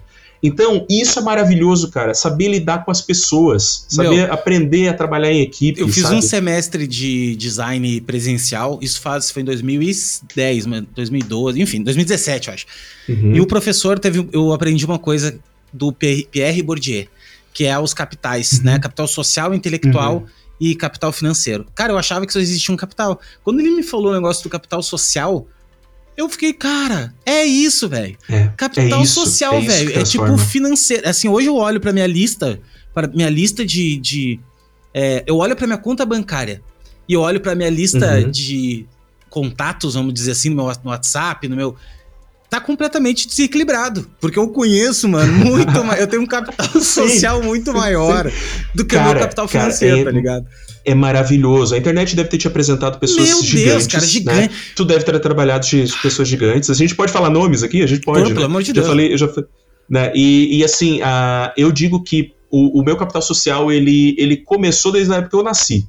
Todo o relacionamento que a gente vai fazendo. Porque assim, a gente quando. E, e vamos lá, né? O professor palestrinha aqui. Uh, quando a gente nasce, a gente é uma massinha de modelar muito mole. E a gente vai aprendendo uh, sendo moldado pelas pequenas bolhas que nós fazemos parte, a família, a igreja, a escola, né? E que vai dizendo, ah, não, ó, tu, tu uh, reza para esse aqui, tu aprende essa língua, tu fala amém para esse aqui, tu vai, e daí tu vai sendo moldado. Mas daí tu vai, ao longo da tua vida, contemplando e conhecendo grupos sociais diferentes, na tua faculdade, no teu trabalho, e tu vai descobrindo que tem pessoas que pensam diferente de ti, torme, torcem para times de futebol diferente, são politicamente diferentes da tua opinião, e tu vai ainda se moldando um pouco mais naquela tua massa, naquilo lá. E daí tu vai fazendo curso, tu vai conversando, tu vai ampliando, tu vai viajando, e daí tem uma coisa maravilhosa. Se a criatura assim, ó, quer fazer, se quer se dar um presente na vida, vai viajar porque não tem coisa melhor do que tu tá em cima de um avião, em cima não, dentro, né? Em cima tu tava morto. Dentro de um avião, uh, olhando para baixo e dizendo, poxa, que formiga que eu sou na humanidade. Sabe? Não tem soco maior no estômago para tu entender o quanto tu é pequeno em voar e principalmente descer em Congonhas, que daí tu vê aquela não, quantidade assim, cara, de prédio. Tipo, quando tu viaja para fora do país, por exemplo, que tu, tu dorme tu vê outras culturas. Cara, tu dorme um pouquinho quando tu acorda, quer dizer, eu não consigo dormir, mas enfim, tu leva, passou algumas horas, tu tá em outro lugar, cara, com outras pessoas é, totalmente diferentes, velho. Falando é. de outras coisas, Porra. comendo outro tipo de. É, isso é um impacto gigantesco. E daí isso nutre o nosso repertório. Uh, porque se eu sou só aquela massinha moldada por aquelas duas bolhas que me criaram a vida inteira, cara, como é que eu vou ser criativo dessa forma? Como é que eu vou pensar diferente? Como é que eu vou ter uma ideia diversa ou, ou, ou pensar num em si em algo diferente dentro daquele contexto, eu não vou conseguir. Agora, se eu troquei uma ideia com o Léo, que falou A mais B é, é D, uh, tive uma ideia com, com Padilha, que me disse que criatividade, coisa, coisa, coisa, poxa, isso amplia a minha percepção. Então, uh, desde a universidade, que é o que a gente está falando, a uma viagem, todos esses caminhos fazem com que a gente amplie a nossa percepção. E estar atento é importante, Léo, porque uma das coisas que a gente vem sofrendo com mal desse século todo é que a gente tem muitos estímulos que nos tiram do foco, né? E, e até, por exemplo, quando eu, quando eu dou aula de design da informação, que a gente vai fazer projeto de sinalização, a gente faz um, faz um projeto final de sinalização que os alunos têm que criar material de sinalização. Eu assim, ok, vamos, vamos entender o usuário. Como é que o usuário uh, hoje anda? Ele anda olhando para frente ou olhando para o celular para baixo? Será que a sinalização que a gente está criando dentro de um espaço precisa ou deve estar tá lá em cima ou precisa ser alguma coisa adesivada no chão, dependendo de onde que a gente está trabalhando? Qual é, o, qual é a percepção que eu tenho que ter daquelas, daquelas pessoas dentro daquilo, daquele ambiente? Né? Então, então, assim, ampliar a percepção é maravilhoso para a gente poder criar, para a gente poder uh, uh, desobstruir e oxigenar um pouco mais da nossa mente. Né? Então, isso é fantástico. Cara. Total. Eu, eu sou um eterno aprendiz, assim, adoro aprender, adoro o novo. É muito bom. Eu também acho, cara. Porra, o cara vai viajar, é a melhor coisa do mundo, cara. Tu... Claro que é difícil a gente falar isso pra todo mundo, que nem a gente tava dizendo antes. Sim, assim, né? sim, sim, sim. Mas sim, de qualquer sim, forma, sim, cara, eu acho que repertório. As pessoas perguntam às vezes, ah, Léo, mas como é que a gente faz para ser mais criativo? É, para de ficar olhando Behance, né? Porque se, é... se tu ficar só olhando Behance, tu só vai conseguir uhum. criar coisas um tu pouquinho... Vai ter uma... É aquilo ali que tu vai criar, entendeu? Tu vai... Tu... É, eu, eu concordo contigo plenamente, porque assim, eu falo para eles assim, ó, Behance ele tem que estar tá no estágio do teu processo criativo. Em um dos estágios do teu processo criativo, não em todo o teu processo criativo. Porque imagina o seguinte, tu quando entra no Behance, ou num, uh, sei lá, no Pinterest da vida, ou qualquer outro site que tenha uma curadoria, tu tá tendo ali uma percepção de algo já mastigado e com a curadoria de quem já criou. Uh, tu não tá muitas vezes bebendo na fonte da necessidade do teu cliente, do teu usuário, né, das, das coisas que eles consomem, né, do que, que eles estão percebendo. Então, assim, a investigação, só que daí, obviamente, de novo, eu vou, volto para uma fala que eu fiz lá no comecinho do nosso podcast aqui. As pessoas, o nosso cérebro, ele é preguiçoso, Léo. Então, é fácil. E eu, a, é, a, a, maioria das pessoas, elas querem as coisas mastigadas e prontas. Então, é fácil eu entrar no Behance, olhar um monte de projeto legal e dizer, ok, isso é tendência, eu vou seguir por esse caminho. É fácil.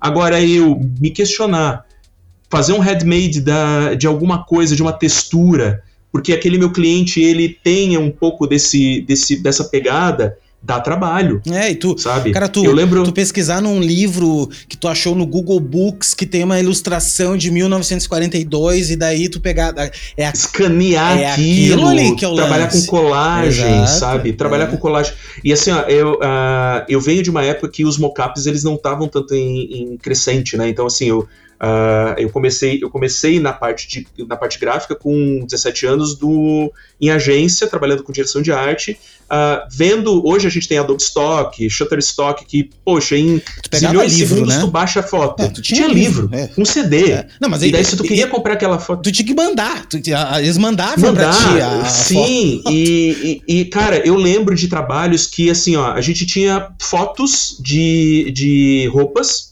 e só que não tinha dinheiro da empresa para fazer catálogo com modelo.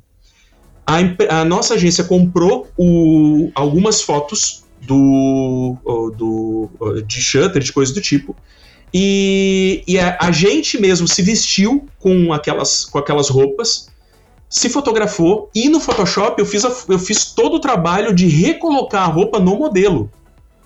Cara, isso é, é, é uma coisa de louco, que tu não pensa hoje. Ah, por exemplo, ah, uma das coisas que, que eu, eh, eu fazia, tipo, ah, era, tinha um catálogo de, de empresa, qualquer, com segmentos X, ah, precisava mostrar para aquele cliente que ali tinha um verniz localizado. Pegava papel contact transparente, cortava, colava onde eu queria, pegava outros catálogos com verniz localizável e dizia, ó, é aqui, dessa forma, dentro desse boneco, aqui vai ficar como essa coisa aqui, nessa textura, mais ou menos nesse sentido. Para o cliente entender isso. Só que, lógico, hoje as coisas estão muito fáceis, Léo. Muito, muito, muito fáceis. A gente consegue, a gente tem uh, empresas fantásticas de mockup hoje que tornam o teu trabalho hiperreal. Uh, ah, inclusive, tem pessoas que fazem. Inclusive, eu queria mandar um abraço. Tem patrocinador? Uma mocaperia, né, cara? Tem que mandar um abraço para os meus amigos da Mocaperia, bom, que são, é o melhor repositório de mocaps out of home do Brasil. Se você for muito lá, bom, né? LB. Do Brasil, né? É do Brasil. Léo 15. Do Brasil. Eu acho que é Léo 15, tá? Eu vou deixar na descrição desse episódio aqui, você ganha 15%. Ah, tá? o teu desconto? É, exato. Vou usar esse Léo 15. São tá? os meus apoiadores. Então, pode seguir Isso é muito bom, porque assim, ó. É. A gente tem, a gente, é, depois dessa pausa do momento jabá, a, a gente tem hoje essas, é, esses elementos, essas facilidades que nos ajudam muito no processo. Mas isso não pode ser um empecilho para o designer a deixar de fazer mais, entregar mais, né? E pesquisar mais. Porque assim, ele pode fazer aquele mockup maravilhoso usando o modelo da mocaperia, mas tem um, uma, um ponto de contato do cliente que não tem mockup para aquilo, cara. Mas ele consegue imprimir fazer ali um negócio, tirar uma foto ou entregar para o cliente impresso o negócio. sabe? Pô, eu, eu entendo, nas, das IDVs que eu entreguei já alguns, alguma década já atrás, assim, eu lembro de imprimir cartão de visita, imprimir coisas, e daí depois da apresentação dizer, ó, tá aqui, sabe? É dessa forma que a gente acredita que vai ser melhor e tal, tal, tal. E ele olha fisicamente e toca né, naquilo. Então, assim, poxa, vamos entender que a gente pode utilizar toda a tecnologia que a gente tem, com os recursos que a gente tem, e potencializar isso. O designer não pode ser preguiçoso. O designer ele tem que pesquisar na fonte, ele tem que fazer colagem, estruturar isso. Então, assim, uma sugestão interessante é que a, a, a, a gente pode pensar, vai além do design. Vai além do design. Pô, tu gosta de tipografia? Uh, aprende sobre heráldica, aprende sobre uh, brasonagem medieval, aprende sobre caligrafia, aprende sobre textura, textura do pincel, aprende sobre escrita japonesa. Porque o que, que é o que, que é o trabalho de tipografia das Olimpíadas de 2016 do Rio de Janeiro? É todo um trabalho de entendimento do, de toda, toda uma construção da imagem, de como que a fonte ela poderia ser e seguir aquela sinuosidade.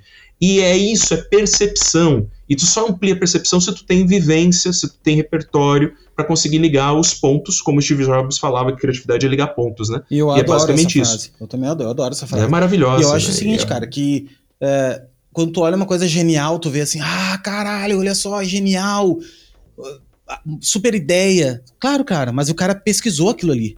É, quando tu liga, por exemplo, o cara fez uma uhum. marca de, de neurociência, não sei o que, daí o cara fez o desenho da sinapse, papá. Aí não tem. Daqui a pouco o desenho do teu logo, por exemplo, não tem nada a ver com, com o cérebro.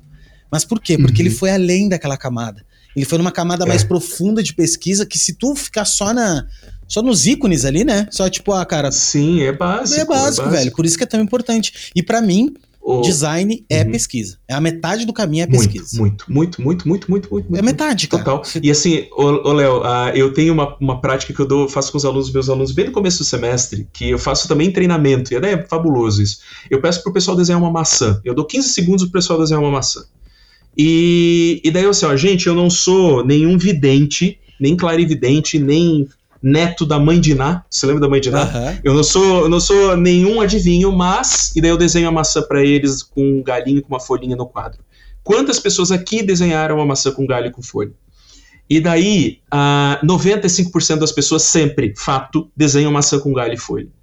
E daí eu vou discorrendo, né? E perguntando, tá, por que, que a gente desenha isso? Tem muita relação de consciente coletivo ali, tem muita relação da gente ser uh, moldado a, a, a, entender alguns recursos gráficos da nossa vida, né? Tipo, o sol tem. A, o, olha, o sol é um borrão amarelo, mas não, a gente aprende que o sol tem que ter lá aqueles raiozinhos, aquelas coisas. A cadeira a gente desenha daquela, daquele formato como um quatro virado. A maçã tem galho e folha. É os e a signos, gente né? Isso é muito. Corre, é. são esses signos, e a gente corre o risco quando a gente fica na primeira ideia de fazer algo igual a 95% das pessoas. Então, aquele cara que acha que teve a ideia genial na primeira pode estar errado, a alternativa ir. dele, ele, cara, é assim, ó, ó, guarda ela. Eu sempre digo assim, ó, se tu acha que é genial, guarda ela e testa mais outras 50 possibilidades. Rafeia, risca, uh, constrói, desconstrói. E se não tiver realmente mais nada igual ou parecido, ou de fato se comprovar aquilo, Uh, tenta, tenta, daí sim se valida, mas não fica na primeira ideia, porque a primeira ideia é arriscadíssima de cair nesse senso comum de todo mundo estar tá pensando dessa forma. Então, pesquisa ajuda muito, Léo. Ajuda muito, é, repertório ajuda muito, né? Pesquisa é tudo, cara. Eu falo, cara, tu quer fazer um bom trabalho, é pesquisa. E tem uma outra coisa que eu acredito também, que todo mundo é, é criativo e que não existe a criatividade. Levantei de manhã, nossa, tive um estalo não. aqui e a, eu sou um cara não, criativo. Não, não, não, cara. A criatividade, ela nada mais é do que camadas organizadas uhum. de esforços que tu vai aplicando. Uhum. Metodologia, tu vai aplicando. Tipo, cara, Sim. ó, vou tirar agora 20 minutos para pesquisar determinada coisa e vou guardar essa uhum. pesquisa uhum. num documento. Vou lá, pum, 20 minutos. Eu tenho certeza que quando tu terminar isso aí, teu cérebro já sozinho já está assimilando ideias e Uhum. É que tu uhum. tem que deixar o time jogar, né, cara? Tu tem que deixar o. Ah, é, exato, tem, tem, tem, tem. A cabeça, a nossa mente, ela é, ela é não linear, né? Então, assim, mesmo que a gente tenha um processo, a gente, a cabeça ela tá ali num turbilhão de coisas, né? E, poxa, assim, eu venho, eu venho, trabalhei muito no mercado publicitário. O mercado publicitário, ele é de jogar ideias, né? E o mercado de design, ele é de ter um processo mais, mais desenvolvido, assim, ponto. E, e dentro desse cenário, eu acredito muito nisso que tu falou, assim. A criatividade, ela não é um dom divino, ela é dedicação pura, ela é, o processo criativo tem muito mais de processo do que lampejos ou, ou iluminações né, que a gente que, que, a, os desenhos animados colocam pra gente com aquela lâmpadazinha, né, que a iluminação, a ideia que surgiu no banho veio do nada, cara. Ela não veio esse teu nada. nada. Ele, esse teu nada tá carregado de tudo. De tudo. Tá carregado de tudo que tu viveu, de tudo que tu passou e de tudo que tu tá conectando. Então assim, eu vejo muito que criatividade ela é repertório. Só que daí a, a pessoa vai dizer, tá, mas por que, que a criança é criativa, ela não tem repertório, porque ela tem uma das coisas que a gente não pode se privar de ter, que é imaginar, que é, que é o, o senso, que é o ridículo, que é o pensar o, o e se for diferente? E se eu fizer dessa é, forma? É, o que ela que não automaticamente... tem é amarras, né? Ela não tem travas. É, exatamente. É. Porque a gente, ao longo da nossa vida, vai começando a ser podado, né? Muito podado, muito podado. Parar de fazer perguntas, seguir a cartilha da escola, seguir tal coisinha, e a gente deixa de ousar. E a criança é ousada. Imagina o adulto que ousa, entende como pode aplicar e associar aquelas, aquelas conexões, conectar A mais B. Né? Como é que eu penso em alguma coisa inovadora no mercado calçadista unindo um sapo e um tênis? Como é que eu penso? Pô, mas que maluco. Não, mas dá poxa, eu posso pensar em alguma coisa que tenha um amortecimento, que seja talvez impermeável, uh, que tenha um, uma textura diferente naquele tênis, porque eu estou conectando uma coisa que não tem nada a ver com a outra, mas eu estou associando coisas e pensando em coisas diferentes. E daí tem uma coisa que também é, é importante para a criatividade, Léo, que é persistência, meu amigo. E isso talvez seja uma das coisas que mais falte para inúmeros profissionais que são foda, que têm repertório, mas às vezes não são persistentes que às vezes num primeiro não desistem, que às vezes ah, não, não levam aquela ideia para frente, sabe? Pô, tu teve possivelmente na tua, na tua carreira um monte de problema, situação que te fez também querer desistir ou parar e tal. Ainda e tu tem, disse, não, não, peraí, vou levantar. A gente ainda tem, Ainda cara. tem. Porra. Ainda tem, de sim, sim, sim. E, e assim, papai, tu levantou. E a gente, pô, não, mas pera, pera, dá para fazer isso, dá para seguir dessa forma. Se não nesse caminho, nesse aqui, a gente consegue resolver aquele determinado e assim, problema. Ó, Persistência é muito, muito importante. Confiança no processo. Eu, hoje, cara, uhum. eu pego qualquer projeto de qualquer área e eu tenho certeza que eu consigo entregar. Por quê? Ah, Legal. porque eu sei tudo? Não. Mas é porque eu confio no processo.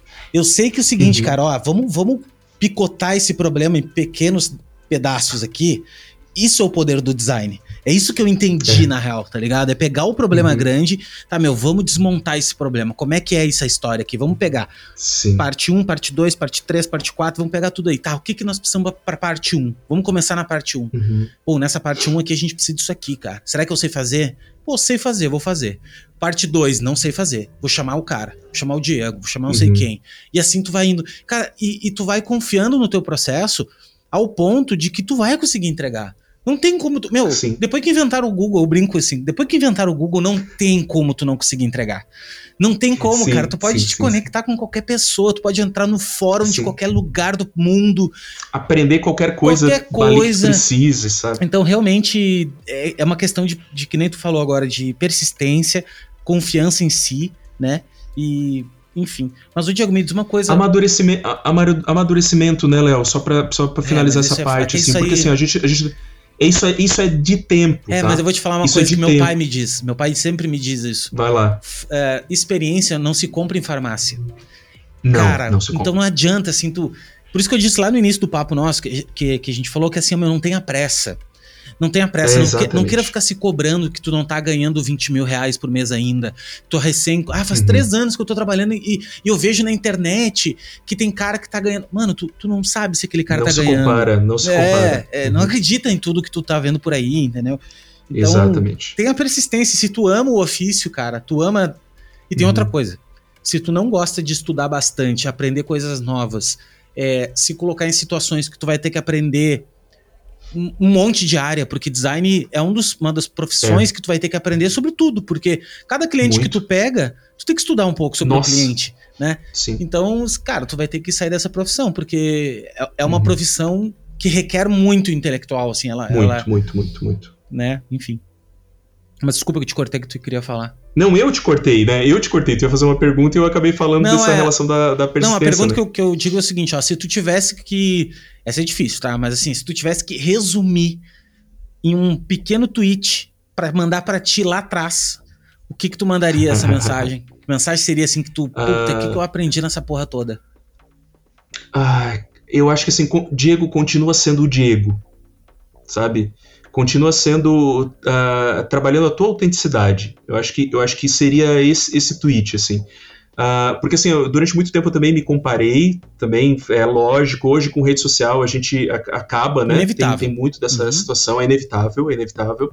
Uh, saiba o que é tóxico para você e o que é o que é fortalecedor, assim. Mas eu acho que seria muito isso. Continua sendo inquieto, continua gostando do que tu gosta, não larga desenho, não larga board game, não larga Lego, porque tudo isso vai ser útil para ti lá, lá na frente, tá sendo, sabe? E se compara menos. Eu acho que, eu acho que seria. Agora que o Elon, o Elon Musk quer fazer o, o, o, tweet com acho que 3 mil caracteres, daí eu posso. Eu vou usar essa tua fala agora para falar mais, né? Mas, mas seria muito isso. Assim, continua sendo, porque, Léo, eu sempre me senti muito deslocado de grupos que eu fazia parte, assim, sabe? Eu nunca fui o cara que gostei de jogar futebol. Uh, eu sempre fui um cara que, eu que às vezes eu futebol. não curtia. Cara, sabe que no nossa, futebol cara, eu ia jogar futebol com, com, com, a galera pra, tipo, socializar, né? Tipo, a galera ia ir e tudo mais, e, e, depois fazia um churrasco. Então, beleza, eu gostava de beber e tal. E, velho, sim, sim. começava a partida, eu ficava olhando no relógio a hora de terminar eu não tinha prazer nenhum no negócio, sabe? Assim, velho. O churrasco era o motivador. Era o motivador, era cara. Motivador. Era só isso. Eu, eu jogava no gol ainda, sim. tá ligado? Porque eu era tão ruim que jogava. Não, ah, putz, sim, sim. É, eu depois que comecei com miopia, com 14 anos, eu, você esquece. É, tem um motivo, tem um motivo para não jogar mais. Mas eu acho que é isso, é, é manter a inquietude, sabe? Isso serve para todo mundo, manter a inquietude uh, e trabalhar a autenticidade sabe? Porque hoje, hoje as pessoas. A, a, é muito fácil tu, tu, ser igual a alguém ou copiar alguém, né? Mas não. O que, que te torna autêntico? O que, que te torna único na tua jornada? Porque a tua jornada é única, cara. Sempre vai ser. Sempre e é vai ser isso única. que eu falo Mas... para todo mundo. É isso que é o segredo para tu dar certo na vida. É esse é, é o segredo. Exatamente. E, e, assim, parece que. Não, mas não tem segredo. É só tu ser tu mesmo. É só tu ser tu é, mesmo. Porque, tu mesmo. porque é o seguinte, cara, se a gente não é nós mesmos, tu é a cópia de alguém. E essa cópia já existe. E essa, e essa pessoa Sim. vai ser muito melhor do que tu, porque ela, ela é ela. Entendeu? Se eu quisesse. É, se eu quisesse. Ser, não quer ser cover, né? Tu não, tu não quer, ser o cover do Roberto Carlos, cover, né? Pra tua vida, né? Exatamente Exato. isso. Tu vai ser sempre o cover uhum. do Roberto Carlos. O Roberto Carlos Exato. O original vai ser sempre melhor que tu, tá ligado? Isso é que nem tu querer copiar Sim. os outros, velho. Tu tá sempre copiando a última Tu tá copiando. É que nem assim, ó. Vou dar um exemplo para ti muito fácil. É que nem tu fazer Bhaskara na, na, na, na fazer fórmula de Bhaskara. Tu, uhum. tu, tu, lá vai fazer a cópia da, da, do teu aluno, do teu aluno, do teu colega, vai dizer o seguinte: ah, qual é o número, qual é a resposta do número 2? 23. Botei 23 aqui. Tá, mano, mas 23 é o resultado tu tem que uhum. entender como é que tu chegou nesse resultado. E é isso. Qual é o processo, e é né? isso que ninguém vai, consegue ver. É. Tu só vai uhum. conseguir uhum. ver o resultado se tu for o agente que está trilhando o caminho. E, e assim, sim, sim, senão sim. tu vai ler livro, tu vai ler, ver filme, tu vai papapá, mas nada vai te botar na trilha real do dia a dia.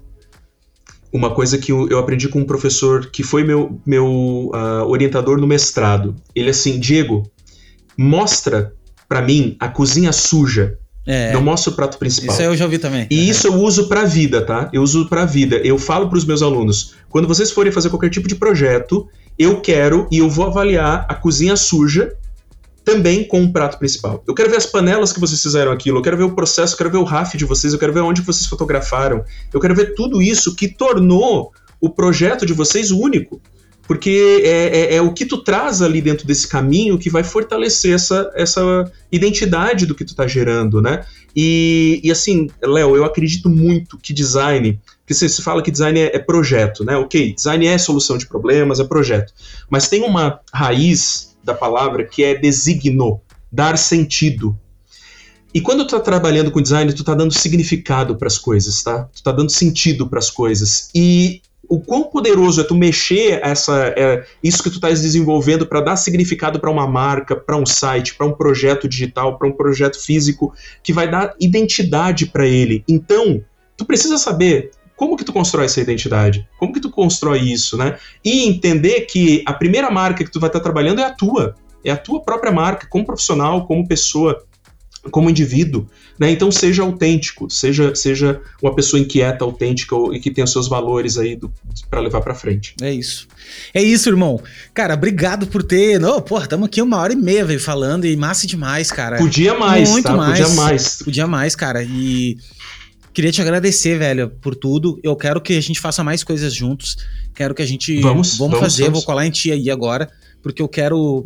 Eu acho que uma coisa que é a seguinte, ó, a gente não pode copiar os outros, mas a gente pode se inspirar e pode atalhar Sempre. alguns caminhos. Isso é legal, assim, tu tipo, uhum, pô, o cara uhum. já trilhou um caminho que eu quero, eu vou colar no Sim. cara, o cara já vai me dar, vai me dar todas é. as pedras que eu preciso para chegar. Sim, por exemplo, tem, tem uma ferramenta criativa lá das três lentes que eu desenvolvi e tal. Pô, daqui a pouco tu pode utilizar nos teus processos, Exato. sabe? Então eu, eu, eu posso usar talvez um, um briefing, um negócio, alguma uh, parte da tua técnica que Totalmente. Do, do meu trabalho. Então, cara, é isso. É isso. É a gente se fortalecer com a pluralidade que a gente tem do nosso mercado, uh, trabalhar sempre com ética e dedicação, que daí nunca vai faltar nada, cara. Isso é, é meu, não passar. Eu, eu, eu, tenho uma prioridade, assim, que é não passar ninguém para trás, não querer subir, uhum. na, assim, crescer na, em cima de ninguém. Fora isso, velho, bora pro, bola pro mato, que é jogo bora de campeonato, é isso aí, e vamos para cima. É isso aí. Diegão, obrigado, tá? De coração. Obrigado você que tá escutando nós até agora. E não deixe de ver né, o grande catálogo lá da Mocaperia, que são os nossos queridos amigos aqui. Mocaperia, que é o maior repositório, melhor, não digo maior, é o melhor repositório de mocaps out of home do Brasil. Out of home, para quem você que não sabe, nada mais é do que mídia externa, tá? Então, são painéis, são painéis, Sim. outdoors, é, displays, tudo que é externo, eles têm lá. E outros e, também. Ô, Léo, isso, Ô, Léo, eu sei que isso já bateu, mas eu, eu, eu, eu, faço uma ressalva que é importante que é, é, é tupiniquim, é brasileiro. É brasileiro. Isso que é o rico. É isso que é legal. É brasileiro, é. cara. Quando cena eu, falo, brasileira. quando eu falei lá aquela hora, é, é cena brasileira, é do Brasil. É, é isso, a gente tem que valorizar muito isso, sabe? Tem, tem da, de São Paulo, tem vários. Cara, cara é, isso é, muito legal. É maravilhoso. Isso é, muito, isso é uma sacadaça. Eu achei uma sacadaça. Assim, assim mano, isso é uma puta sim, sacada. Sim, sim, É, perfeito, né? Vamos parar de usar alemão da, do não, negócio lá no... New York Times, né? New York Times não, é Times Square. É, tem, porra, que Times Square, velho. E eu também queria mandar um é abraço pra galera da Coffee Club, que são também nossos parceiros aqui. É café de qualidade em cápsulas. A galera tá. Eles vão lá, fazem uma super de uma pesquisa quais são os melhores cafés que tem no Brasil, né? Nos, dos produtores, e vão lá encapsulam nas aquelas capsulazinhas de Nespresso. E daí eles mandam pra tua casa. Daí tu vai lá, entra lá em coffeeclub.com.br, entra, clica no link aqui do descrição, fica mais fácil, daí tu não vai perder. Então mandar um abraço para eles também. E, cara, era isso. Uh, Diego, obrigado, tá, irmão? Show. Tamo junto na obrigado, caminhada. Obrigado mesmo. E nos vemos na próxima. Valeu. Nos vemos na próxima. Obrigado pela, pelo tempo, pela parceria, né? Quem quiser aí me seguir, se eu puder fazer esse meu jabá, pode Não, cara, seguir. pelo amor de Deus, Diego... isso, por favor, fala. arroba Diego, arroba Diego Piovezão, arroba Metolude, Metolude é, é, a minha empresa, pra gente bater um papo, conversar também. E, Léo, vamos, vamos uh, ativar a iniciativa Vingadores aí em 2023. Vamos, tá? cara, vamos. vamos. E deixa eu mandar. fazer projeto junto. Vamos sim. E deixa eu mandar um outro abraço, porque, a, porque agora sim eu tenho mais um apoiador, que é a gráfica IM, velho, IM tá? Que é a Futura In, que é o seguinte, cara, uma gráfica online. E é muito legal o gráfico online, porque é o seguinte, eu sempre fiz várias coisas, bloquinho, papel de é, cartão de visita, essas coisas assim. E eu nunca ganhei um real, velho. Então agora eu ganho comissão, né? Então se, tipo, eu vou lá e produzo, eu posso revender e tudo mais. Então a Futura In é a parceira aqui também do, do nosso canal, do nosso podcast e tudo mais. E ano que vem, gente, vai ter novidades que aqui a gente tá mudando a identidade visual. Vai ter umas paradas novas ano que vem. É isso aí. Gente, obrigado, tá? Beijo no coração e a gente se vê na próxima. Beijo, tchau, tchau.